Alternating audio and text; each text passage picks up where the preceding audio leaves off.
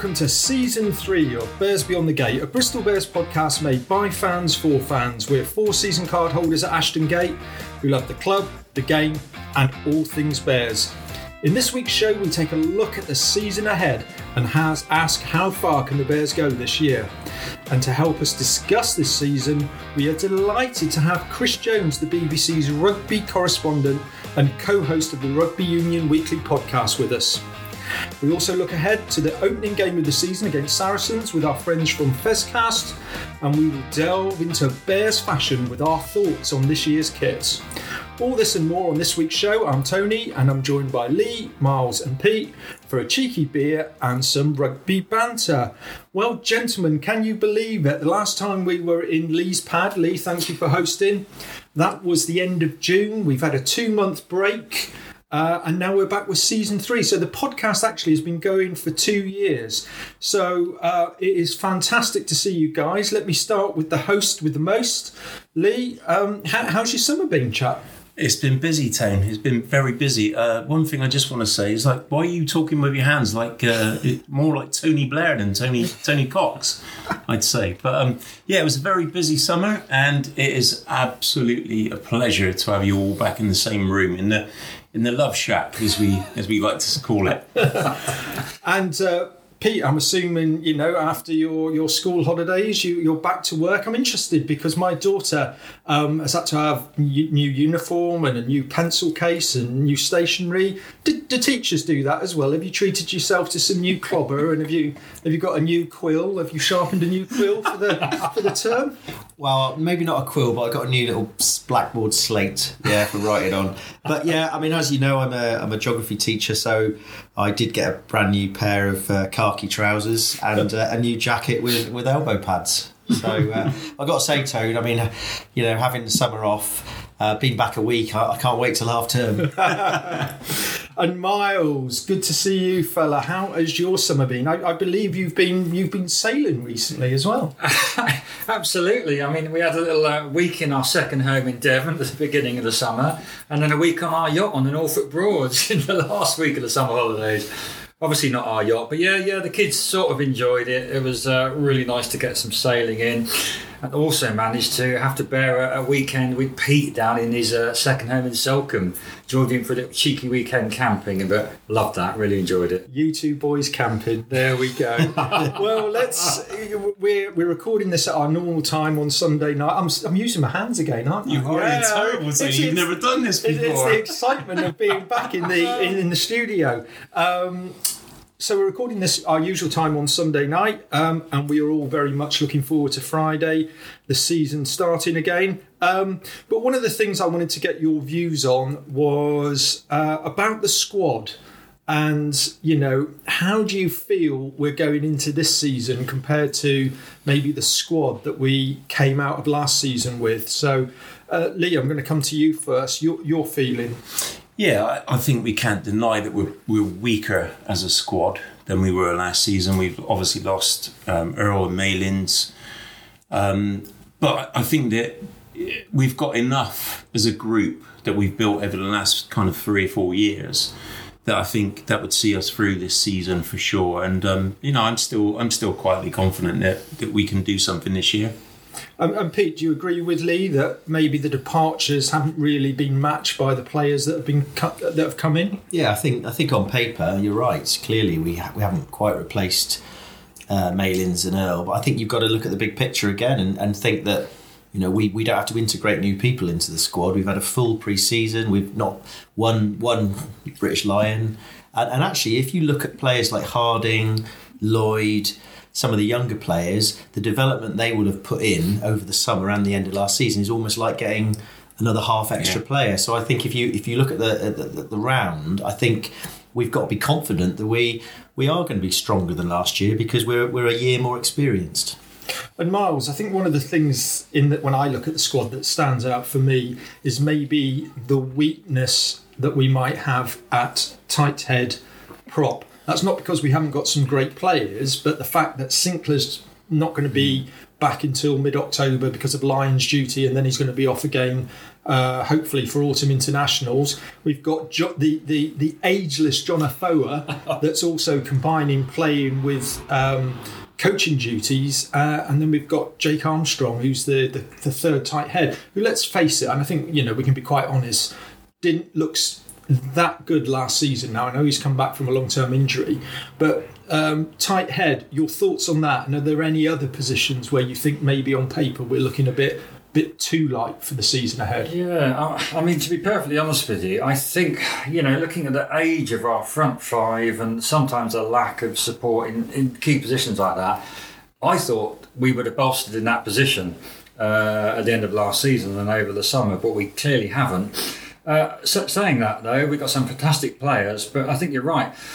Armstrong didn't fill us with confidence when he came and played at the end of the last season or a few games. Because when he was fitting in because of COVID, Afoa, we just don't know how long he's going to play, how many games, and I'm quite worried there. And clearly, that last game we all saw against Harlequins showed that some of the boys cannot last 80 minutes. Even, you know, some of the, I would say some of the youngsters really struggled, and, you know, Quince put us to the sword, I'd say, really up front.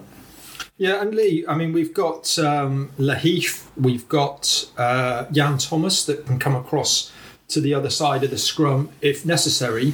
But is that going to be good enough for a team that's got aspirations to win this league? No, I'd agree with Miles. I think that, I mean, the guys that we've got are class players.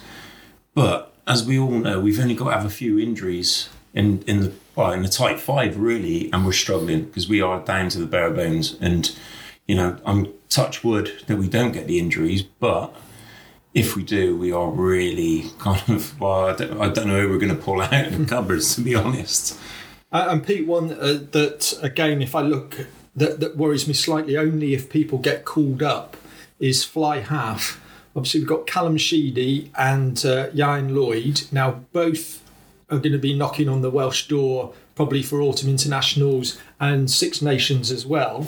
If we lost those two for, say, 12 weeks of the season, where do we go from there? We've got Tiff Eden, I think, and is it Wilstead, the academy fly half? Yeah. Now Bedloe might step in again. Bedloe might step in, but is that a concern for you? Do you think Pat should have got a wily old fly half maybe to be a bit of backup for these boys? Well, in an ideal world, you'd say yes, but I mean, it's a difficult balance to get. If you get someone and then they don't play for ages, you know, we think about that. We got Chris Cook as a kind of wily old scrum half last year. He played one game, Miles slagged him off, and then we never saw him again. So and he's left now. And he's left now, and he's in therapy. But I think that I think we're probably going to stay with the model that we did last season. I think we're just going to have to rely on the squad system. I mean, I think when Tiff Eden played those two games, he was very much kind of looked after by Charles Piutau, wasn't he? And I think that they'll look at it as rather than an individual position that's that needs addressing, but they'll just look at it as a team situation. And you know, he's a professional player. He's still contracted to the club, so Sam Bedloe, and they'll know that they've got to step up. So I just think that it will be part of the overall kind of plan. Okay, well, let's. I know it's early days. Let's have our first prediction of the night. I'm going to ask you where you think Bristol will finish in the league. Not whether we're going to go on to win it or what might happen in the playoffs. Where do you think we will finish in the league this season? And I'm going to come to Miles first. I think we're going to finish third, I think. I mean, we've got Saracens now back up. They're going to go strong, go hard by the end of the season. And you've got some very decent teams. Chiefs, Quins, I'm not sure they're going to be there or thereabouts again. But with, you know, discussing the squad, I'm not sure we're going to make top two. I think it'll be extremely difficult. So 3 for me. And I'm going to come to you next, Pete. Your prediction of where we'll finish in the league. I think it will be an away semi-final. I agree with Miles. Given the way we butchered the home semi-final last season, I don't think that's a bad shout, to be honest. But I just feel that we'll be in the top 4. We have to be. If we don't believe we're in the top 4, I don't think we should carry on. But I just think that it's going to be a tough old season. So Miles has said third, so I'm going to go fourth. But that's not a bad thing, by the way. I think we'll still win it. Okay, Lee, nobody's going for the top two. Are you going to agree with the boys, or are you more confident or even less confident? At the start of this evening, I was going to say third, but actually I don't want to agree with Miles because that's just never going to happen. I'm going to go second, Tone, and I think it will be, yeah, I think we'll finish second and maybe possibly Chiefs or Sarries above us, but that's just more on the basis of not agreeing with Miles than what I actually believe in, if I'm honest. That's what I love too. That's what I love about this podcast. Yeah. So, Tony, what does that leave with you with then? Well, Uno. I don't think we're going to finish top, no. So I'll be quite clear about that. I think it'll either be second or third, and I am going to go for... I think I'm probably... I came in thinking I was going to say third, but I just think we might get enough points on the board maybe to sneak second early on, because I think Saracens, as we'll talk about, they've got quite a few players that are going to be missing for a large part of the season. So no, I'm going to go with Lee rather than agreeing with Miles as well. Okay. Cheers, boys. Right, well, that's our predictions for the season ahead, but we wanted to get some insight from someone that maybe has a broader knowledge of all the Premiership teams, and who better than Chris Jones, the BBC's Rugby Union correspondent and co-host of Rugby Union Weekly podcast. I believe they're in the same league as us when it comes to podcasts. So we were delighted when Chris agreed to come on the show, and Pete interviewed him. It's a pre-recorded interview that was done last week. Let's hear what Chris had to say. Thanks for coming to talk to Bears Beyond the Gate. We really appreciate your time and helping us out with our season preview. So, first question, Chris, I want to go back to June the 19th. Bristol Bears are 28-0 up after 38 minutes. Ashton Gate is rocking. Quins are in disarray. And then we do the unthinkable and we miss out on our first Premiership final. So I'm interested in knowing from you what you think went wrong. Did we lose that game or did they win it? Well, it's good to hear that you've moved on, Pete, from the debacle that day. And thanks for mentioning our podcast, especially as one of my co-hosts was playing for Harlequins on that day and was involved in that incredible turnaround. I don't know. Look, what do you do if you're Bristol when you reflect on that? Do you say, goodness me, that shows that we are short in big games, lacking mental strength, are vulnerable, can be got at, can't handle the pressure? Or do you go, that was just one of those sporting quirks that just happen sometimes? And sometimes there's no rhyme or reason, no reason for it. It just was, one of those incredible games. I think the tries before half-time were key, weren't they? Just gave Harlequins that little bit of a boost. And then, yeah, once the more the game went on, you felt that this was going to be one of those great sporting stories. So, yeah, I think this is what makes it a fascinating one for Bristol now, because you guys have just ridden the crest of the wave. And, as I'm sure we'll chat about, Ashton Gate is bouncing at the moment. That Friday night against Saracens, what better game? I've been to Ashton Gate with no fans, with lots of fans, and it's definitely better when the fans are in. One of the best places to go and watch rugby at the moment. And just the journey Bristol have been on, I've covered them back in 2011 for a season, and the transformation 10 years on from then to now is just extraordinary. But, there's still, a Premiership title to be won, the Challenge Cup's in the bag, and obviously this Pat Lam and Steve Lansdowne journey wants to end with trophy. So the challenge is to park that semi-final and try and go one better this time, isn't it? Yeah, I mean, Pat has actually come out in the last couple of weeks and sort of stated that, the objective now is a final, because we've been improving every season, and that's our main objective. I mean, given the fact that Saracens have now returned, there's lack of relegation again, a few rule changes, and arguably, we could say that we're slightly weaker, having lost Malins, Earl and Charles Piutau retiring. I mean, is that a realistic goal for the Bears this season? Well, it's definitely realistic, because I think when you look around the Premiership, you put Bristol in that top category of teams that have a settled coaching team, that have a settled ownership structure, that have a settled squad, that have a playing style, that have an identity. I was just talking recently about Bath on Radio Bristol, and still they're talking about what kind of team they're going to be. They're talking about this style and that style. You don't hear chat about style coming out of Bristol or out of Exeter or out of Saracens, because they know it. It's in their DNA now. Maybe a few years ago it wasn't for the Bears, but it is now. So they have to be thinking about a final. You're right, I think, to look at those Sarries players that are going back in Earl and Malins, who both made a massive impression. Sale Piutau, I'm a huge fan of, the kind of the unheralded Piutau, but incredibly useful player wherever he's played in the Premiership, whether at Bristol or Wasps. So you don't look at the Bristol squad and think it looks stronger on paper. So is that a concern, or are Bristol fans happy with what they've got? So I think it's just a completely different challenge for the Bears, because previously it's just been about exceeding expectations. Now the expectations are sky high, aren't they?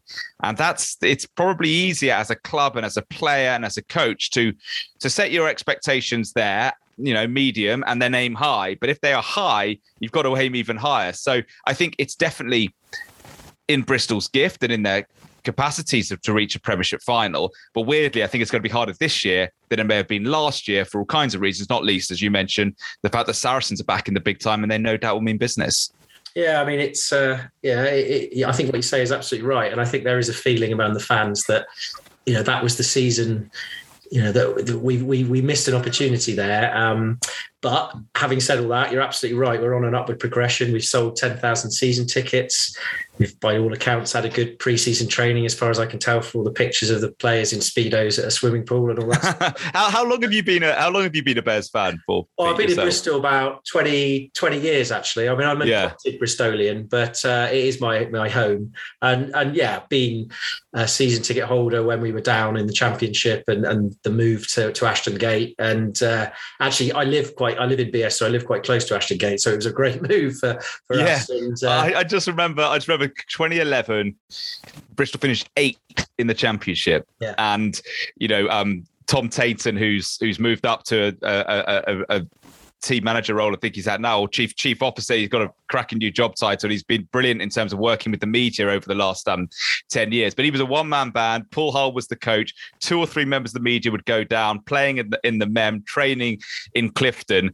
And so, you sometimes pinch yourself to be where you are now with 10,000, that cracking Friday night atmosphere at Ashton Gate, and players like Rodrada and Charles Piutau running amok. Do you have to keep, even after the disappointment of the semi-final, do you sometimes have to just pinch yourself and go, hold on, it's still going pretty well? Yeah, I think so. I mean, I think people were disappointed because that semi-final was there to win, and it's almost inexplicable how that happened. And it shouldn't happen. It shouldn't happen. We should have put the brakes on somewhere. But as you say, I think give it a day or two after that, I think we all kind of realise that we're all part of this, and it's going to carry on. And whatever happens, we're guaranteed to see exciting, fast-flowing, if not slightly nerve-wracking rugby. So, I mean, on that note, I'm just interested what your view is of what our strengths and weaknesses actually are as a team. Well, I think the it's a very distinctive style, isn't it? When you in terms of the Bristol attack, I've never seen any team really attack like it. But they almost sort of stack up in a single file and then flood round, and rely a lot on handling, a lot on kind of men in a one-on-one channel, whether it's a Piutau or Rodrada beating their opposite man. Clearly there are areas where Bristol, I think they. Perhaps a couple of, one or two nasty type 5 forwards can never go amiss, as great as Dave Atwood and John Afoa have been. Those guys can't go on forever. Nathan Hughes as well has been big, but he's someone who is not probably in the peak of his career. He's probably getting to towards the last few years of his as well. So. Yeah, I think there's certainly those areas. I would think, if anything, Bristol could just do with shoring up the set piece, shoring up that tight 5, because in big knockout games, that's often pretty key, isn't it? Yeah, no, I think so. I think that was the general feel, that maybe just a touch of pragmatism in that second half would have seen us home. But actually, we have come a long way in that sense. And in fact, our set piece has been pretty strong for the last seasons. And yeah, I think you're right. I think it's just in big moments, it can go either way. And it was good that we were there to witness. As tough as it may have been. I mean, just thinking about the season as a whole, I mean, obviously there's a week, there's about 10 days before it starts. I mean, what do you see might be the top four teams? I mean, it's hard to predict at this point, but it's always worth asking that question. Well, I think Saracens will be there. I think Saracens will come back really strong. You feel that they, like actually all these rugby teams, don't they? There's always this clamour for the underdog tag. It's always, backs against the wall, siege mentality. We see it in Test rugby all the time. You see a coach trying to, say, oh, we're the underdogs and everyone hates us and everyone's writing us off. Even if they're not, they just say it and try to foster that backs the wall mentality. But that is certainly going to be there from Saracens. And we know that often fired them up during their golden period, the no one likes us, we don't care attitude. And that's going to have only been accentuated over the last year, 18 months. I'm staggered that they've managed to keep, but they've lost players. Obviously, they had to lose players. They lost Skelton and Liam Williams and Brad Barrett retired. They've lost some real talisman. But then to get Earl and Malins back, I wonder if some Bristol fans hoped that those would turn into permanent deals some way or other, but they didn't. They're back at Sarries now. Alex Goode's returned, the British Lion contingent, Farrell Atoje, Vunapolas, etc. all there. So I can't see anything but Sarries getting to the final. Harlequins are a funny one because they won. In what other season would a team win the league, but very few people are backing them to win it again? And I think they've actually recruited quite wisely. They've brought in Hugh Jones, who should suit their style of play pretty nicely. Tabai Matson's a well-travelled, highly experienced coach. It seems to be a great atmosphere down there. They've got their identity back. But I still wouldn't think Harlequins will be title contenders again.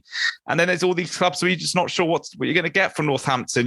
Sale are onto something with Alex Sanderson, but you also know that they were badly beaten in the semi-final by Exeter. Exeter will be there again, but, it's their playing style just been a little bit found out. So it's hard. It's not like the league was maybe 5-10 years ago where you absolutely knew that, Leicester would be there, Northampton would be there, Saracens would be there, for example. I think it's a bit trickier, but certainly for me, Saracens in that final. I wonder if it'll be against Exeter. That'd be a bit of a sporting showdown. The two foes from the sort of salary cap storm. But I'd give Bristol a great chance. But in terms of who's coming from the pack, I'm not so sure at the moment. I'm not sure whether it's a Northampton or a Sale or a Bath or a Gloucester or a Leicester or a Wasps. All those teams, you've got a few question marks over. A lot of them have had changes. A lot of them have changed their coaching teams. The ones we're going to get, the weird thing is the team that's got promoted, what you're going to get from Saracens because I don't think their DNA has changed a huge amount. So top four for me, Saracens, Exeter, Bristol, and then maybe a Leicester or Wasps could sneak in as well. I was going to say, I'm sure our listeners are very pleased to hear that you hardly mentioned Bath at all there in your analysis. What do you got? You guys, I find this fascinating because when we look at a decade ago, for example, Bath had just been brought by Bruce Craig and Bristol were playing in front of, two men and their dogs at the Mem. And then, to see the balance of power completely shift to Bristol in the West Country, if we're excluding Exeter in the Southwest, but in the real, West Country, Bristol-Bath rivalry, to see that balance of power completely shift to Bristol has just been extraordinary over the last few years. And everything about Bristol's been better. Off the pitch, on the pitch, recruitment, coaching, game experience, atmosphere, everything. They have moved the training. Farley was the much vaunted training base. And now you've got Mark Tainton saying, no, this is the best training base in the country. So that has been amazing to see how Bristol have just leapfrogged Bath in every different facet of being a rugby club. And you think Bath are probably smarting from that. So, is that one of the most satisfied things about this era of being a Bristol fan? The fact that it's pretty hard for Bath to say that they're the kings of the West Country these days. You said all the right things there. Thanks very much. Well, when I go on a Bath podcast, I'll say the opposite. Well, yeah. We have crossed swords with their podcast a couple of times. So yeah, nice. All good banter. So I just got a couple of just sort of general questions to finish off with. The rule changes. There's a couple coming in, aren't there? I just wonder whether you think they'll have any impact.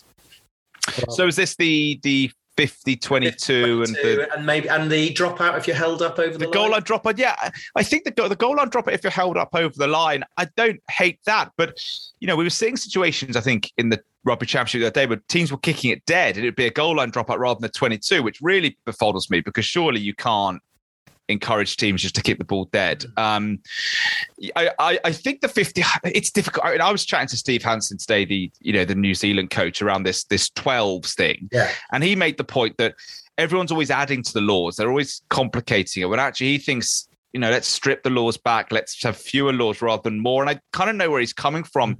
You feel something's not quite right with the game if you've got to keep making these adjustments and these tinkerings. Obviously, there are some laws that come into a sport that change it for the better. In the 70s or whatever it was, you could back pass in football and pick it up. That changed, and that's been much better for the game. Rugby calling the mark or whatever. These things have evolved, and you understand it. I think the principle of the 50-22 isn't bad at all, to get the wingers dropping back, to leave more space on the edge, to encourage teams to throw the ball a bit wider, a bit sooner, and perhaps a bit deeper in their own territory. But there's always the unintended consequences of these things. So that could then just lead to even more kicking when the plan is for it to lead to less. So I'm not sure. I want to give it, I want to be open-minded. Like, I'm super open-minded about this 12s, even though people could rightfully say, look, stop tinkering and stop coming up with new formats of a game.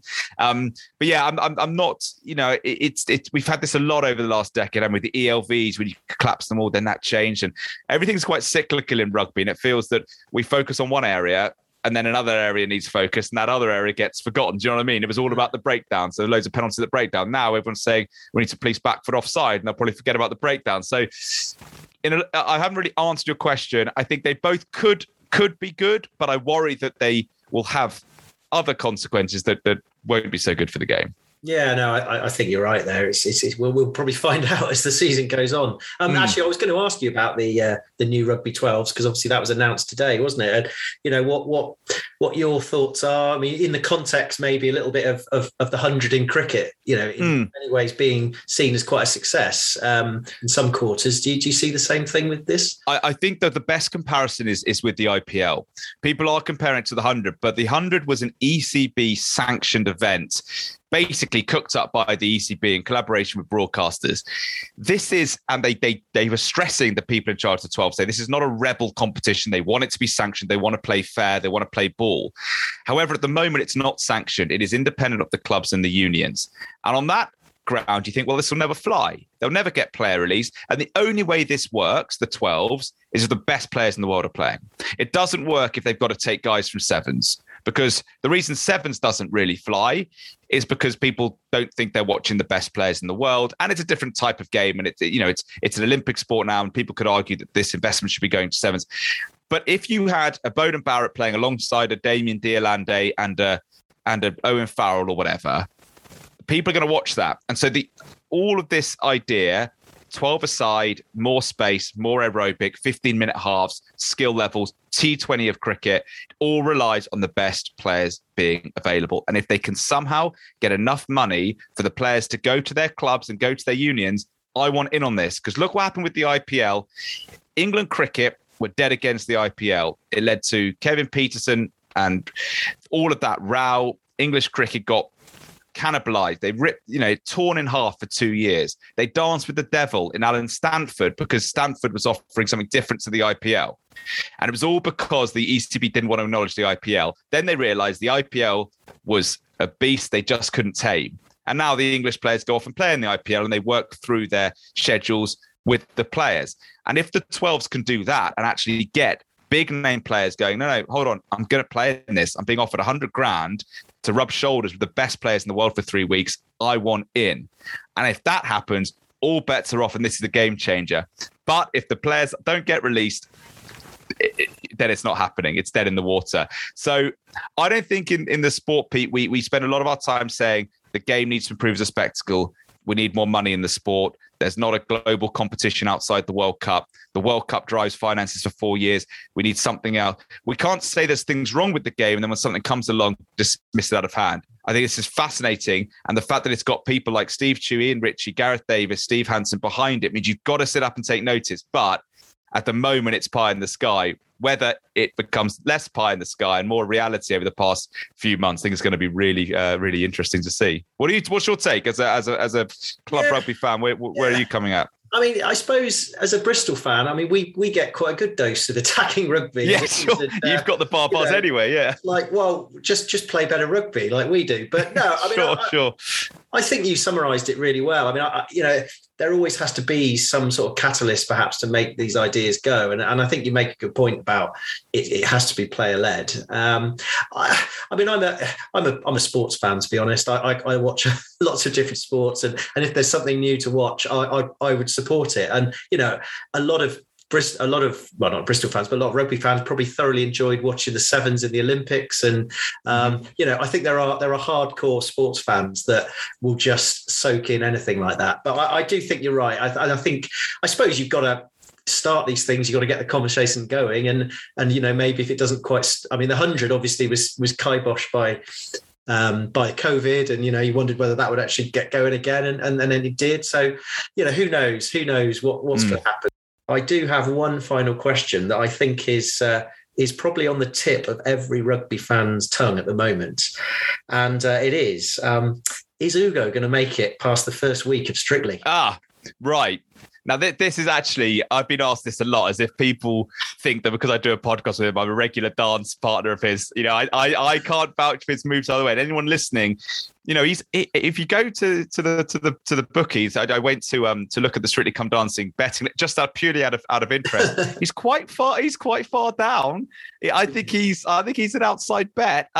He's a sportsman. He's obviously got coordination, and he's going to work really super hard to, you know, he doesn't want to be the rugby player that flops, given rugby players in the past have won the whole thing. So not the Anne Whittington contestant. Yeah, it's tough, isn't it? Because you put yourself out there to be shot at. It's just big time, prime time, dancing on telly kind of stuff.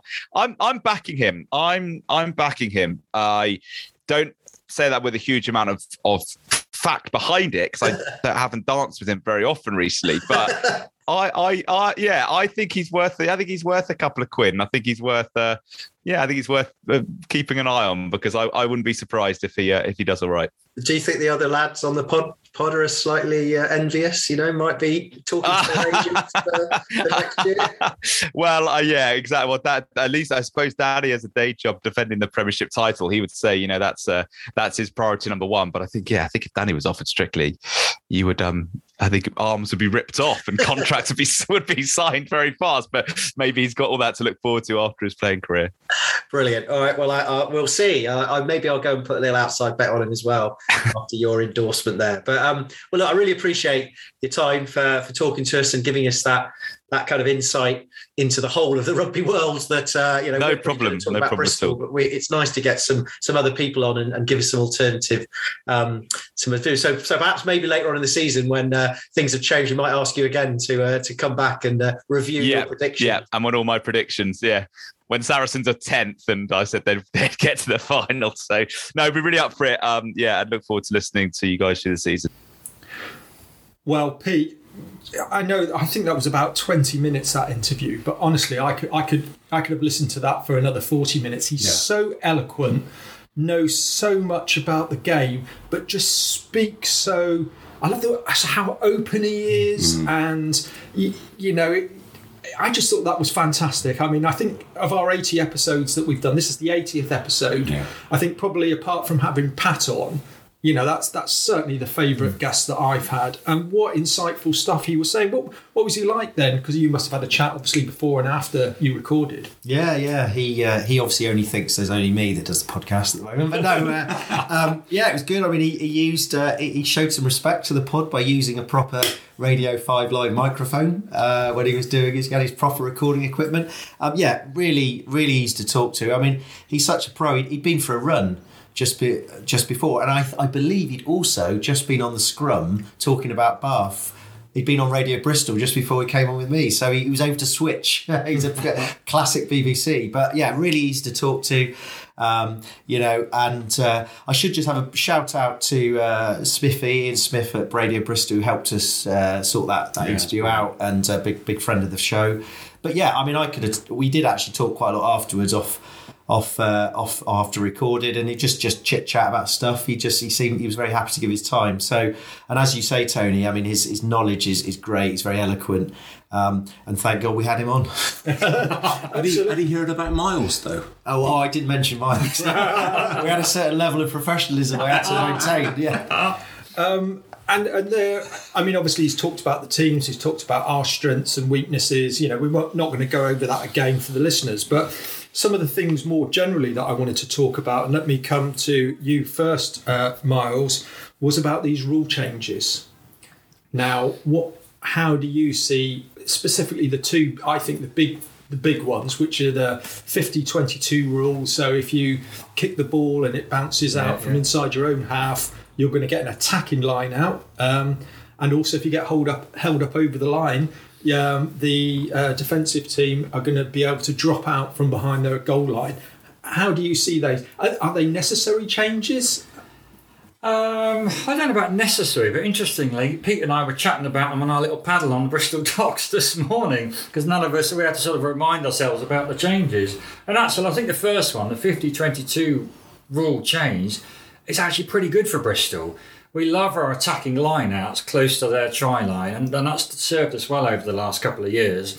So it wouldn't be beyond the likes of Callum, really, to be inside our half, pop it to the 22 and out. And fantastic, we get a line out. I mean, obviously it's going to require pinpoint kicking, hope that Callum can step up to that.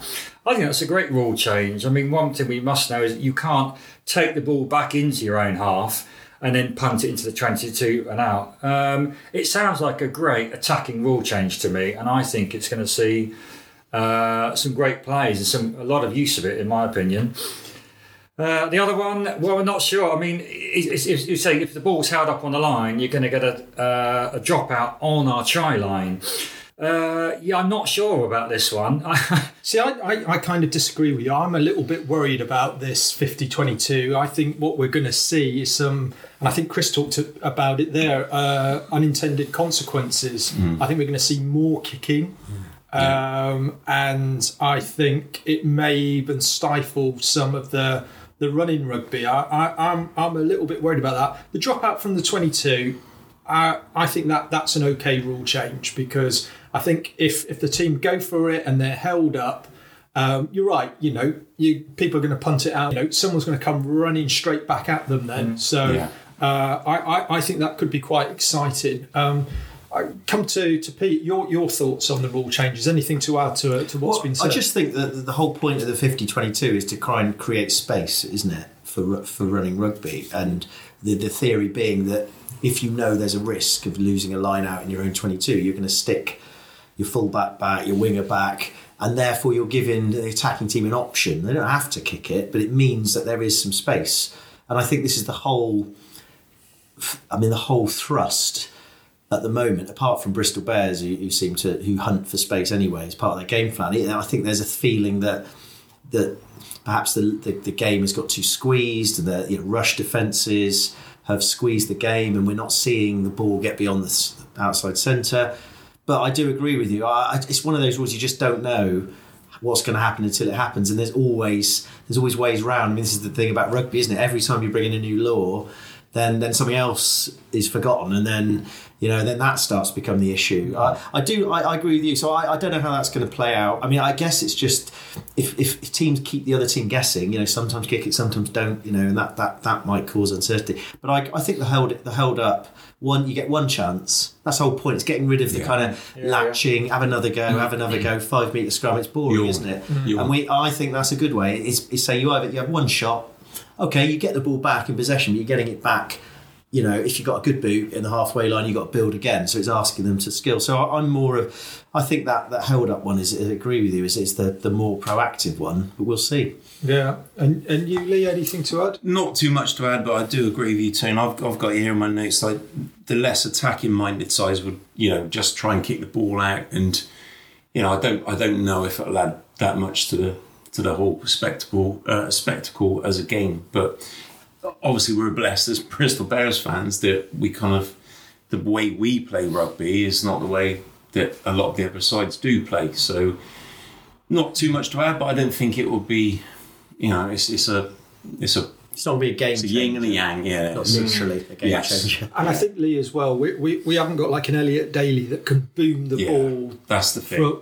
Callum, quite accurate, but he's not got a big boot, has he? Not at all. So, you know, whether that is actually going to suit us, or whether we are going to go for, you know, getting it out wide quicker.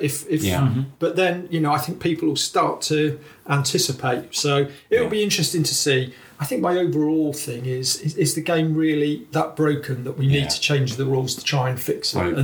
And I think I don't think it is. Pete, let me come to you then, because I think it was the actual day of the interview, this news broke of the 12s tournament. So, again, we've heard what Chris has said. Your thoughts on that? Do you think it's going to go ahead? Well, yeah, I mean, I was asking him the questions and then he put me on the spot and asked me what I thought, and I'd had a full day at work and I hadn't really thought about it. So I was a bit kind of on the fence. I mean, I think I was quite pleased with my response, saying, well, if you want to see attacking rugby, come and watch Bristol Bears. I like that. And then I flustered and floundered around for a bit. I mean, clearly it is a toe in the water. There's no official sanction. There's a lot of negative responses to it. And as I don't really know, I don't feel I've got a strong enough opinion about it because I don't know the details. All I know is that it's not official. It seems crazy to be adding more workload in an already busy season, but as Chris pointed out, using his analogy of the IPL, I mean, if it gains momentum and the money appears and the players sign up, it could become a beast that can't be tamed. But I can't see it happening. And Lee, what do you think? I mean, is Pat going to say, all right, you know, Charles, Sammy, go and earn yourself a few extra quid and miss, you know, a big chunk of pre-season? Yeah, I mean, I agree with Pete. I think that actually, I mean, Bears players get paid well enough anyway, we all know that. But for me, it kind of feels like, well, it feels like a bit of a non-starter. And do we really need it in the game? I mean, we've already, you know, I don't think, as you've just alluded to then, I don't think the game really needs that much change as it is. I think It's a great game. We all love it. And I just think we spoke a lot the last season about player welfare, and yet we're then introducing something else. We're now going to be playing more games or different games. And I just think we have to be very, very careful. These guys put their body on the line every week, and we have to be very careful that, personally, if it was me, I wouldn't want to be sending our players in and play more games than needed to without wearing a Bears shirt. And yeah, you look at the Premiership players, Miles. We've got the season's going to finish the third week in June with the playoff final. You're probably going to have a couple of summer tests that will take you into the first week of July. And then we're asking these guys, you know, all right, it will be the best in the world, that's the idea, to then play 3 weeks in August. Well, you can't just throw a team together. They've got to do some training as well. Yeah. I mean, for the top players in the Northern Hemisphere, but that's going to mean they almost don't get any time off at all. Yeah, it seems a bit crazy to me. I mean, you know, one thing, playing another tournament in like the baking hot sun that is August in the UK is just crazy idea, in my opinion. You're right. I mean, seasons internationally, North and South, finish at different times. I know the World Rugby have tried to amalgamate the two unsuccessfully over the last year. But you're right, when are these teams going to get together? When are they going to train? What franchises are they going to sort of be playing under? I mean, it's a little bit like you mocked me watching the 100 this summer, which I quite enjoyed a couple of matches. Actually, I only watched two, and then I forgot it was on and got bored of it. But a 3-week tournament, I think the most key thing is, what's it going to be shown on? Is it going to be free-to-air, pay-per-view? If you want this spectacle of a world rugby tournament with the best players in the world, a bit like what proved last night, watching a fantastic win by Emma Raducanu. And if something like this is free-to-air and easy for people to watch, are they going to pay? And I'm not sure they will, and I'm not entirely sure it'll go ahead. And that's why it doesn't work for me, because it needs the money to be funded in to play the pairs. And, you know, without that, obviously, it's a non-starter, isn't it? So, well, only if a TV company comes in with a massive cheque, and that's going to be pay-per-view, isn't it? Yeah. Or, one of the subscription services. Okay, and then, and of course, obviously... An obsession of yours, Pete, Strictly. You tickled that final little question in about Ugo's dancing toes. Well, I think it's a very serious question because I wanted to see whether it's worth putting any money on him, and I think the feeling we got from Chris, who was at pains to stress he has never danced with Ugo, but kind of assumed, reminded us that Ugo's the sort of guy that doesn't do things in halves, and if he's going to do something, he's going to take it seriously. So I think if he has a good start and he gets in the judges' good books, I think he's a good each-way bet for at least getting to Blackpool. Did you see that then, that Miles went to the fridge and got himself a drink and he got Lee a drink and completely ignored me? Oh, I know. Yeah, sorry. I was. Sorry, you mean to go on. Absolutely. I was half yawning when you got to talk about dancing, really, but I should have been concentrating. So apologies, TC. It won't happen again. That's all right, mate. That's all right. Right. Let's move on then, because this Friday, 7:45 p.m. Once again, the Bears have the privilege of kicking off the season. We're at home to Saracens. Whoa, did you say Friday? Friday. 7:45 this Friday. This Friday, this very Friday. Christ, I got a date. I've double booked. So. I tell you what, I'm gonna have to go through the calendar, mate, and try to cancel. No, you do cancel, because there is one thing: we have not had a big crowd at Ashton Gate to watch the Bears for 16, 18 months now. I am so up for that. So up for this. It will be the four of us together drinking beer, watching rugby. There'll be no wives, no girlfriends, no kids. Much as we love them, this is about the four of us being there together. No distractions. Well, potentially no Lee. I'm worried about that. No, after that speech, I have to be there, boys. Good lad. I have to be there. Good lad. Yeah, and we're in. Yeah, just the four of us. Just the four of us. Just the four of us. Just the four of us. We're in. Miles, I'm just in. The four of us. I mean, yeah. Well, actually, the Duchess is coming. Oh, no! What? The Duchess has invited herself. And her boss, who's a half-hearted Sarri supporter, but TC, I've made them sit at least four rows behind us, so don't worry, it's nothing to worry about. Oh, I can't believe the first game back, and you've invited the Duchess. It's criminal. Oh, sorry. Dear. Anyway, before we talk about the game, let's hear from our good friends at the Fezcast, which is the Saracens podcast. And again, earlier in the week, we had the first of Pete's Premiership previews with Jez. So let's listen to that now. So hello to Jez Denton from Fezcast. I'd just like to say, first of all, Jez, welcome back to Premiership Podland. Well, thank you very much, Pete. It's great to be back in the Premiership, as I'm sure you could appreciate. I mean, somewhere where Bristol's obviously spent years trying to get into, and then when we had our year away, so great to be back. Well, now you know what it's like. Yeah. So anyway, absolutely. Let's start off on a good footing. I've got a first question to you. And actually, I really want you to think back to that first game of the Championship when you lost down in Cornwall. I mean, was there a little part of you that thought you might not make it back up this season, or were you always confident that you would get the promotion? I think the thing was that the way it was set up, you looked at the clubs down in the Championship, and what was surprising is that there was quite a lot of competitiveness there. And I think the problem for Saracens was going down was a realignment to a different way of playing the game. in particular in the front row. I mean, we had Alec Clary on our podcast, who was very honest and said, look, you know, you can get away with blue murder in the Championship. And whilst it was a bit of a shock, the result against Pirates, I don't think it was actually as much as a shock as people were expecting. When we played against Jersey, the first 20 minutes we thought, oh God, it's going to happen again. But then Vinnie Cock just went tough and didn't try and dominate. He just, and bang, sawed it. From that moment on, it was a build-up. It's what Saracens always do. It's the DNA of, you know, the league season is just a way of getting to the final.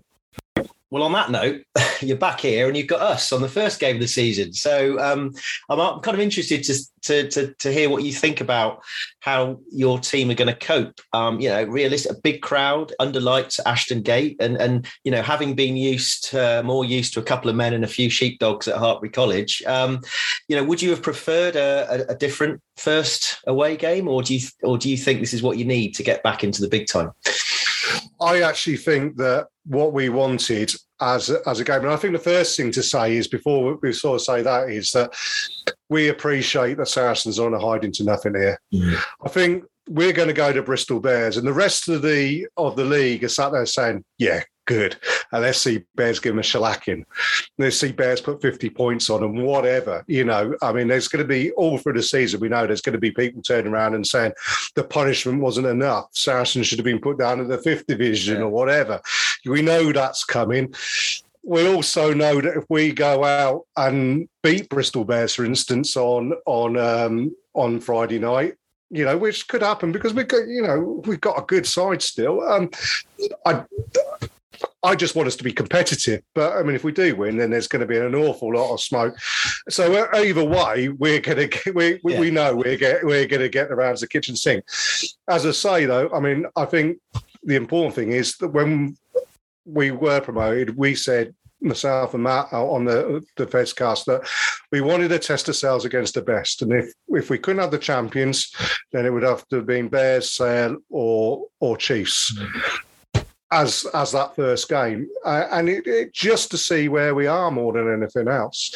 And you know, I'm not expecting the lads to go down there. I mean, after watching us play Ulster on Thursday in the returner friendly, we put performance like that, we will get shellacked. But you know, we're going to go in there with a good team, missing 6 British Lions who've got a long time off. And as I say, I just hope, you know, that we are competitive. If we win, we win. If we get a bonus point loss, it's just going to be nice to be back in that Premiership and test ourselves against the best. Well, it's interesting you mentioned you're going to be missing your 6 Lions. I mean, we'll be missing our one, Carl Sinclair. But I mean, you know, it's a good opportunity for us Bristol fans to see some of your other players, I guess. So, I mean, I'm interested to know what do you think? You know, what sort of team will you put there? Will your game plan be what we kind of expect it will be? And are there any little gems, players that we need to worry about beyond Ben Earl and Max Malins, by the way? Who obviously well, absolutely, yeah. I mean, it's great to see Ben and Max back in black shirts, you know, in their proper jerseys. But I will say as well, for their development as players, going to Bristol and playing under one of the best coaches out there. I do rate Pat Lam, other than the Leicester debacle last year, which was he didn't show himself off as good. I don't want to talk to you about that. But yeah, no, Ben and Max's game has progressed to the next level. But I think last year in the Championship there was a lot of good players came in, bought into the Saracens way, along a spine of established players. So, you know, your likes of Richard Barrington and Tim Swinson, the old war horse who signed on for another year. Billy Vanapola is looking pretty much like that British Lions. Not going on that tour has done him a world of good and refocused him. But yeah, we're looking at a lot of good players. Ali Davis got our player of the year, our scrum half. He really, you know, stepped up into a role that Richard Wigglesworth and Ben Spencer had developed, that DNA of Saracens playing. But yeah, the young players coming through. Andy Christie's one to watch. Sean Raphael was going to have a nice season competing with Ben Earl for that number 7 shirt. We've got Manu Vanapola playing standoff. He'll play a lot this year, but obviously, you know, the first 10 weeks of the year of the season, we don't have Owen Farrell, and then Owen undoubtedly will be away. 6 Nations, Autumn International. So yeah, there's lots of good players there. Elliot Ottenby, our fullback, brilliant players, you know. So yeah, I'm really looking forward to them taking the next step and showing, you know, it's one of those cases, they're either going to sink or swim now. They've earned their rights to be given that opportunity, and now they've got to take it. Brilliant. Well, look, final question. I mean, you can duck it if you want, but are you brave enough to give a score prediction? It's going to be interesting. A score prediction is a difficult one. If we play like we did when we played Ulster away, then I think it could be quite close. If we play like we did Ulster at the Artillery Company, it could be fearful. I think, personally, you'll get 5 tries, we'll get 3 or 4, and we'll get a losing bonus point. If we get that, then I'll be happy. Anything more than that will be a bonus. Brilliant. Well, let's wait and see. Well, that was really interesting to hear from Jez, and I think I partly wondered whether he was going to come back, or Saracens fans were going to say, yeah, we're just going to walk this league, you know, we're back and that's it. But yeah, I think he was a little bit tentative, whether it was because he was on opposition podcast, I don't know, but certainly didn't get the feel that he thought they were just going to come back and dominate. No, I think he was being sensible. I think he realised. I think he genuinely felt that. I don't think he was playing up to the interview. I think he was accepting the fact that you can't just come straight back in, and which I think bodes quite well for us for Friday. I must point out that. I mean, it was a short interview, but it was good to get the first use of the word shellacking into the pod. And secondly, I don't know why I've never thought about this, but I've never referred to Vincent Koch as Vinny Koch, and I can't get it out of my head anymore. So he's got Koch stuck in his head. Yeah, exactly. So no, I think he was very well balanced. I mean, he played up a little bit to the Saracens idea. I mean, you know, I don't think they're going to be any different than they've have been. But I think he was pretty fair in his analysis, and was really not expecting them to win, really. And he knew it was going to be big, tough. But I quite like the fact that he said, even though we know it's a tough assignment, that's what they wanted. They didn't want an easy first game. They wanted to play either Exeter, Sale, or Bristol. To see where they were, to judge where they were. So fair play to him for that. Yeah, and Lee, I was just going to say, how much do you think the fact that they have got, did he say 6 Lions that wouldn't be available? Yeah. You know, is that going to be a big benefit for us? Is that going to make a difference? The difference?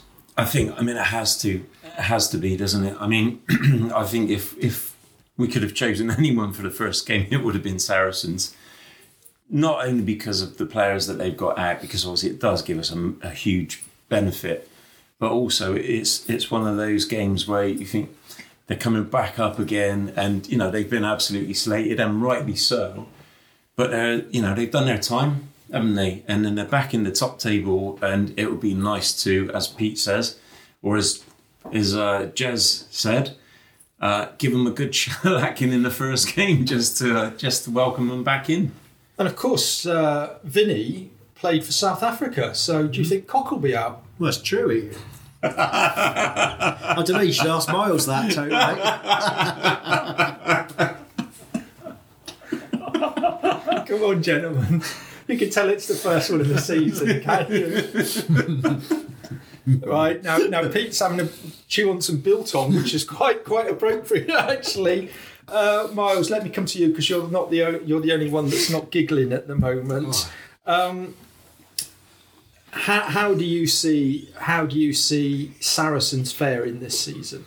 I think apart from this first game, I think Jez from the Fez was quite right. I mean, as I said, I did not know that they would have up to 6 British Lions out for the first game, and I was a little bit concerned, really, that we'd face Saracens on our first game. I knew they'd come back hard. They've got a massive point to prove.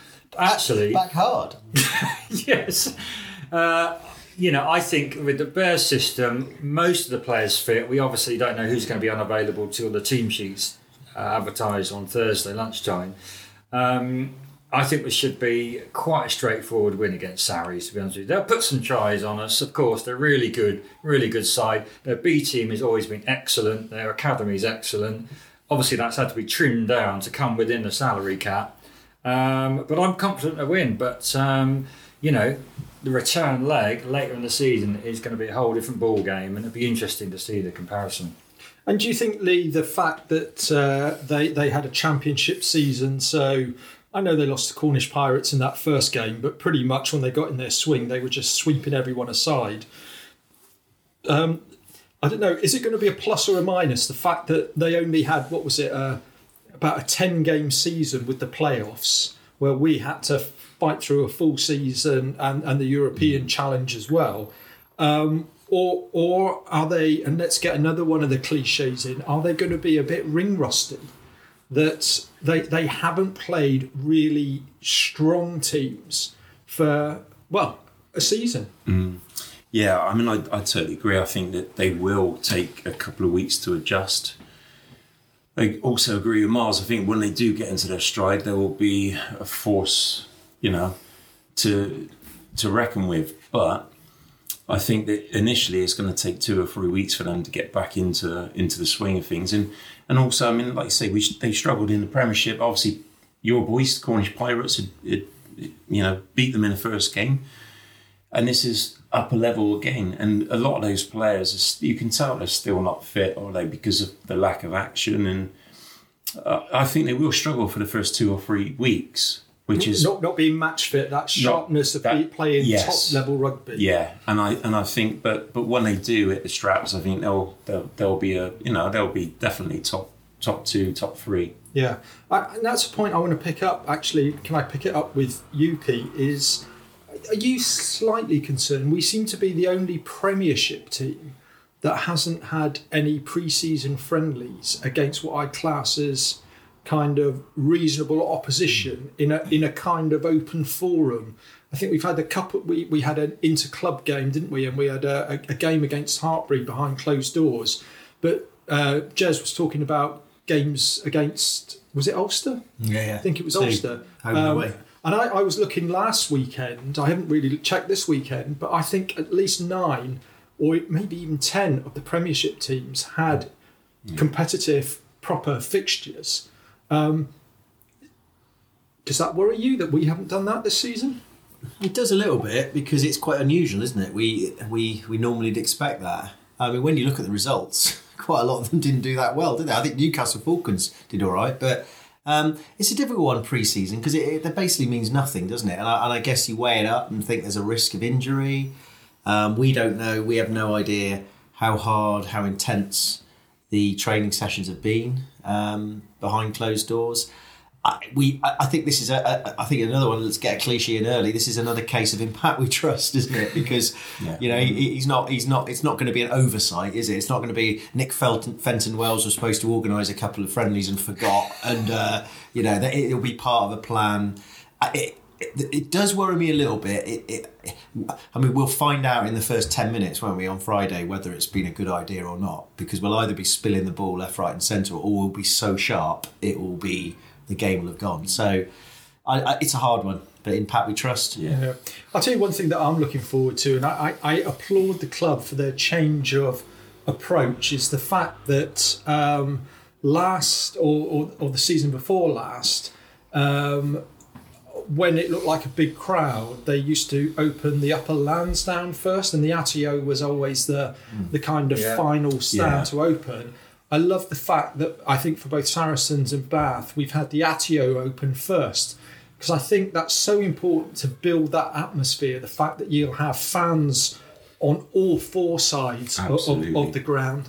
And I just think from a TV marketing perspective as well, that you're not looking at a stand of empty seats. Because let's face it, you never see the upper lands down. And the difference between I don't know what it is for the Saracens game, 25, 30 quid to sit behind the posts at the Atio, as opposed to 60 quid to sit in the middle of the upper Lansdowne. Mm-hmm. It's only got to be good for bringing more people into the game. So I think that's great. Well, let's give our estimate then, or our guess on who's going to play. What I'm going to do, Pete, I'm going to come to you first, and then I'm going to ask you to who plays in the front and second row. Lee, I want you to take the back row and scrum half and fly half, and Miles, you get the rest of the backs. So, Pete, over to you. Who do you see playing in that front row and in the second row?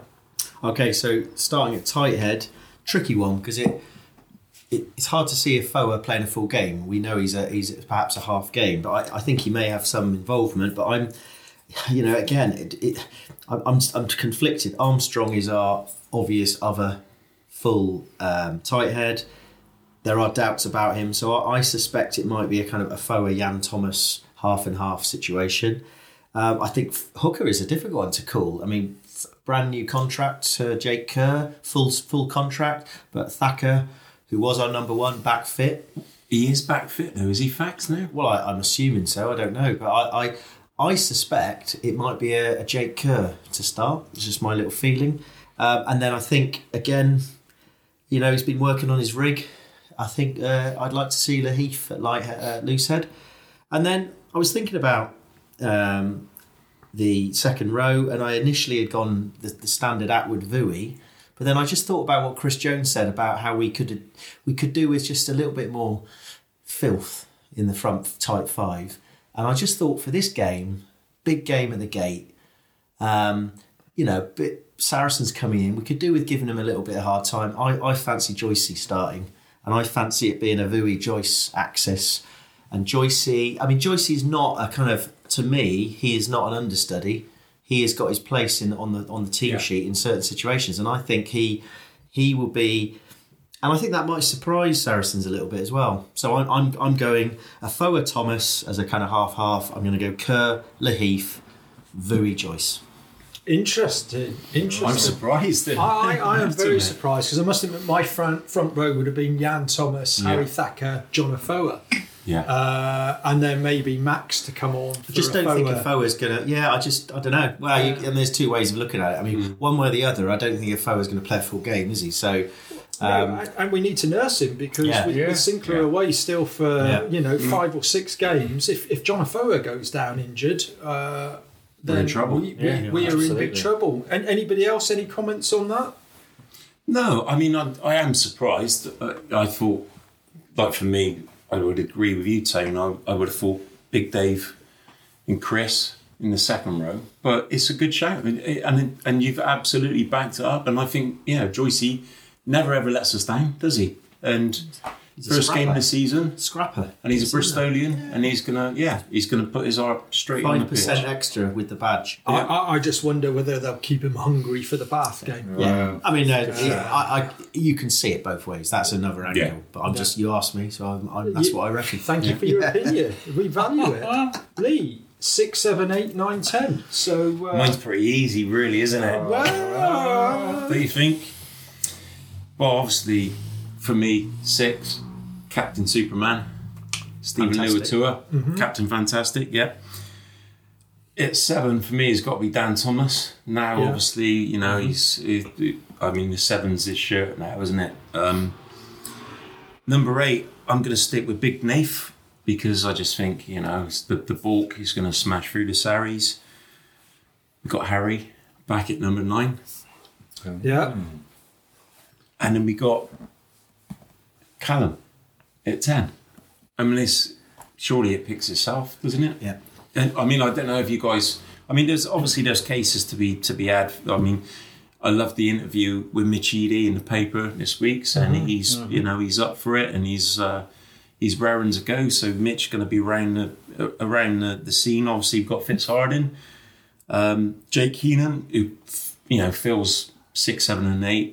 Absolutely admirably, doesn't he, every year? And obviously Tom Whiteley can step in. Fly half. Right. Sorry, scrum half. I think we're ruling Whiteley out as a fly half. He's a nine. And obviously Lloydie can step in. So I mean, you know, I think we're more than capable of covering all bases in those areas. Okay. Yeah, I must admit, I think they tend to be more. I can't disagree with those, really. I mean, whether Andy Urin would play or Rand... I was going to say, he might be disappointed he didn't get a mention there. Yeah. I mean, you know, I like the taste of Urin, but, you know, he might just... he might just feature on... Oh, dear. He might just feature on the bench on Friday. Let's not give Miles two beers again when we're recording, eh? Okay, well, talking of Miles, let's come to you then. So, 11 through to 15, who is going to play in that back line? Who's going to do the damage? Well, personally, I think sort of Piers O'Connor sort of picks himself, really. I mean, as Chris Jones says, he's a fantastic player. Where, though? Where? Well... 12 or 13? I think... Or on the wing? Well, I don't know. I think we've got too many wing options, really. I think you're right. I mean, I think who's available now? We obviously lost Piutau in the last season. I forgot that Ali Patti Leo was even in the squad. But so I think... I know. It's harsh. Yeah, absolutely solid. Harsh. So that's a new victim for Miles this season. Absolutely. So now you've mentioned it, I would put Ali Patti on the inside centre. Piers outside... We've obviously signed this new chap, Antoine Frisch, isn't it, from the French side? But he's a bit fresh, maybe a bit young. He might be on the bench. A bit fresh, might be on the bench. And then on the wings, I mean, who didn't we see last season is one of our favourites, Piston Purdy. Surely he's got to be fit now, hasn't he? No. He's not? No, he's not going to be fit for the start of the season. Oh, worrying now then. Okay, well... Luke Morahan clearly on one wing, and I know you've said that obviously maybe just like push Piers onto a wing, or bring in the likes of Bedloe really into the squad. Well, I'm stuck now. And fullback. Well, are you going to give Charles again? Obviously, the only person I'd pick is Charles. You know, let's play him for the first few games, see how his Achilles fares up, and then. You know, we'd have perhaps Lloyd on the bench as backup. But yeah, Charles has got to play at fullback. I think it's interesting because, you know, Luke Morahan, I think, on one wing. But we have heard rumours that Nualago, who obviously missed a lot of last season with, I think it was a knee injury, may have picked up some new injury in pre-season. So I think there's lots of Bears fans that were hoping that we'd see him at the start of the season. As I say, not confirmed, but... I think from what we've heard, he might be missing for a little while. So, I mean, Pete, who do you think we would put on the wing? Well, Lloyd has played there a couple of times, hasn't he? I think we should just point out that we haven't mentioned Semi Randrandra because we're assuming he's not back because of the Olympics. Well, I mean, I say if you end up having a Frisch centre, then you could put O'Connor on the wing or Leo Lloyd. I mean, I think perhaps Leo Lloyd Wilson. He's played there before. And I can't. Well, we've got Toby Fricker. I mean, Fricker's still in the squad, the Frickster. Yeah. Who knows? He might have had an absolutely storming pre-season and is raring to go. And we've got Adia for the Premiership. And we've got Adia Loken. Come on. And let's not forget that Adia Loken. Yeah. He did not let us down, did he? He improved massively, didn't he? He stepped up when we needed him and played. And so maybe, who knows? We just don't know what's been going on in pre-season, do we? So, well, to be fair, last season, me and Miles both had to doff our cap to Adia Loken, didn't we? Because he didn't have the greatest start, but once he settled in, he was great for us, and he was good under the eyeball. Yeah, he was fast, and he is a great team player, which is massively important. Can I just say, there's one thing I go back to briefly was I agree with you, Hughesy, at number 8, but I would imagine that Billy Vunipola will be playing for Saracens, having not toured with the Lions, and I quite like I quite looking forward to a smash up, Billy Hughes smash up. Yeah, it could be a bit of a spectacle that. So I'm hoping that, you know, it's a big task, big ask for Big Naif to go up against Billy. But I just think it would be that's what the fans will be paying for, to see that. Yeah, and vice versa, though. You know, Nathan running at you. Yeah. I just think it will be a good matchup. Yeah, that will be a great matchup. Well, I think it's going to be interesting. The backs, the wingers. I think Luke Morahan, Charles Piutau, nailed on. Piers O'Connor, in the absence of Semi Ranrandra, will pick up one of the centre positions. Yeah. I think I agree with you. I think it's too early maybe for Frisch, whether Leua will come in. Maybe Frisch might be on the bench. Yeah. And I think it'll be interesting. I think Adiolokun could be on the other wing. Or you know, do we put Ewan Lloyd's twinkle toes on that wing? I'm trying to think who potentially Saracens might have on that side. If it's not some beast, then maybe you go for Lloyd. But if you maybe need something a bit more bulky for defence, who knows?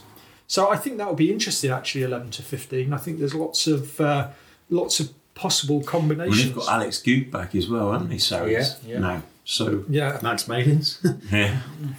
Where will he play? Well, that's interesting, boys. We haven't really talked about that, but Malins and Earl, you know, how much of an influence are they going to have on the game? As in, they know how Bears play and lots of the calls. But also, from our point of view, we know how they play it and like to play as well. And, of course, we've got Whiteley that's come from Saracens in the other direction. Mm. Does it even up, Lee? Well, and we're talking about matchups, and just made me think then, Pete's saying about matchups. You've got Dan Thomas against potentially Ben Earl. It's 7.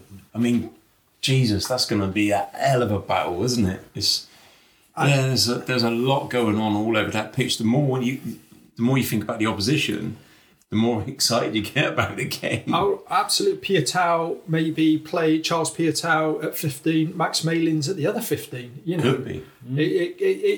Well, as I say, I can't wait. It's almost perfect, isn't it, that it's a Friday night, we're on first, and that you've got, you know, the Dark Lords that have come up from the Championship with. Obviously, trying to regain their the status that they had.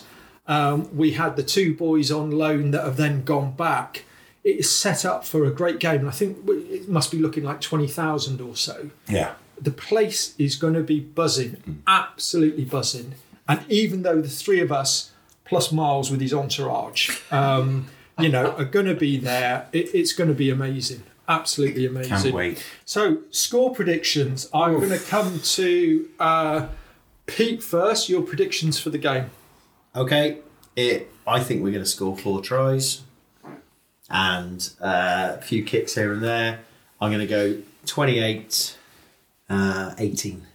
28-18. Let me come to you next, Lee. That's really close to what I was going to go, actually. I do agree with Pete. I think we're going to score 4 tries. My prediction would be 28-15. 28-15. Miles. Okay. I mean, I think we'll get 4 tries. Whether we'll get all the conversions, I'm not sure. So maybe something like 26-20. 26-20. I am going to go for 31 to Bristol, 29 to Saracens. Mm. I think we could see a bit of a feast of rugby. So not a shellacking then? Not a shellacking. I think, you know, we've seen when in previous seasons when they've sent teams down, when the Six Nations has been on. Yeah, they're still a pretty strong team. Can I just double check with my prediction, Tone? 28-18, is that a rout? Or is that just a comfortable victory? I think that's comfortable, Tone. Comfortable. Just checking. I think it's got to be at least over 2 scores. Yeah. Okay, well, that's nearly it. I think there's one final thing, Pete, that you'd like to bring up before we call it a day on the show? Yeah, well, a couple of things. Well, actually 3, because you've forgotten something, Tony, so I'll bring that in. Okay. The first thing was, I just wanted to mention, I had a street party yesterday in our street. We live, I mean, sadly, these things is the first time you meet a lot of people. Anyway, having a few beers in the afternoon, cars had gone away. Bloke sidles up to me, got a nice, actually he was older than I thought, he looked quite young. And sidles up to me and goes, "When's the next podcast out?" And I was like, "What? Oh, you know about the podcast." Anyway, he's an avid listener, Stuart, from my road. And he pieced together my identity based on me mentioning the Coronation pub and seeing a couple of pictures of me on Twitter. So it's great. I've got to say, got a great chat with him. He said he'd listened to every single episode. It was his Monday evening walk with his dog, and he has been missing us all summer. So it was just a really nice moment. And he managed to picture your identity by seeing pictures of you. Exactly. Yeah. But, you know, I changed my identity quite a lot, Tony. The hair gets longer. Wait, did he see Pete? I shaved. Or did he see the rig? Well, I think it was the rig, but that was very nice, and I said I'd mention it because it actually was a nice little way to start off the season. But the big thing I wanted to talk about was I have been roundly mocked by not just yourselves, but by good listeners and good fans about what appear you make it sound like is my obsession with budgie smugglers and Speedos. I mean, but over pre-season, what do I see? But all of these reports of the players down at the Downs School swimming, and it's obviously been a very clear, very important part of their pre-season preparation. And at the end of this little session, series of weeks of swimming, there was a team photo with the swimming coach, a lovely lady. And what were they all wearing, Tone? They were all wearing Speedos. So you mocking me about the fact that the club shouldn't start stocking Bears branded Speedos. This, my man, is getting close to reality. So when they start stocking Bears Speedos down the gate, I want a full and heartfelt apology in writing from all of you. And I don't know where you think we get this obsession with you and Speedos from. Lee, you wanted to make a comment? I just want to say, we weren't mocking Pete at all. It's just, I think what we were collectively trying to say is if you're going to wear Speedos, you've got to have the content to wear them with. Yeah. You've got to have the rig. You've got to have the rig to wear them. And to be fair to the boys, they looked like they had enough rig to wear the Speedos. There were some filthy rigs in that photo. I think that's the only discrepancy that we can say between. But it does finish off, Tony, with the last thing I thought we might just mention was the kit, the shirts. I did forget about that. And I thought maybe very quickly we might want to finish off just with our opinions on them. Right, let's go then. Will you take what came out first, the European shirt, Pete? Yeah, I've already bought a European shirt last season. I liked it. I didn't think this season's one was quite as good, so I'm going to be leaving that on the shelf down the shop. I'm going to stick with my one from last year. I've got to admit, my first view of the European one was, didn't really get it. It looked like something that you would have washed at 40 degrees. But when I saw the context of they're trying to mirror the brightly coloured houses in Bristol, I thought, that's quite clever, but I don't know if it's one of those good ideas that sounds like a good idea when you're in the design phase, but actually the reality isn't quite. But, who knows? Let me come to you, Lee, with the home shirt. Yeah, I thought the home shirt looked very similar to last season's home shirt, and for me, traditionally, I never ever buy the home shirt normally anyway. I always, buy the away shirt. It was too similar, but you did say that you've been to the shop and you'd actually seen it firsthand, and it actually did look quite different, didn't it, Tony? Yeah, I must admit, I went down to the shop and they had the home and away shirts, and it kind of flipped my opinion because initially I was more in favour of, or from a personal point of view, of the away shirt. Actually, the home shirt looks really good, and I like the way that the pattern is all on the back as well. I think it's a better shirt than last season, the design. So I'm going to ask all of us in a minute which ones we may or may not buy. But, I think the home shirt is pretty good. Miles, the away shirt. Predominantly, I love the hoops, the homage to sort of, the traditional Bristol shirts, but then UTC have been down and seen it, and you sort of put me on the back foot really and said you didn't actually like it. The hoops don't extend round the back, which I understand because they've got to have the player numbers on, and the bear was really a bit too big. So I'm not entirely sure. Initially I thought, brilliant, that's the one I'll buy. But now, the European shirt's not for me. It looks like someone's vomited over the shoulder. And I may be inclined to go and buy the home shirt, but I'll go down, I've got a few days off this week, go down and see what's there and maybe buy the home shirt. It was interesting, we asked a poll, we asked the same questions for each of the shirts, and I think the fans' view was that the away shirt was the number one favourite. I think then it was the European shirt and the home shirt was third. But I think, to be fair, there was a big percentage for all of them that liked the shirt. Yeah. There weren't that many people that were against it. Okay, quickly then, Pete, are you going to buy a shirt? And if so, which one? Yep, I am going to buy a shirt. I'm going to buy an away shirt purely because this is the first season where we can go away since last time. So regardless of what you think about the design, if you're going to go away, you've got to wear an away shirt. So I'm buying an away shirt. Lee? I probably won't buy a shirt this season, if I'm honest, but I do agree with Pete. We will be going away quite a bit this year, and I'll wear last season's away shirt. Miles? Well, I failed to buy any shirt last season, and I was gutted not to buy the fantastic European shirt. But I might go and buy a home shirt this season, because I didn't buy one last year. And for me, as I say, I had a bit of a U-turn when I went down to the club. I think I probably will get a shirt this season, and it would be the home shirt.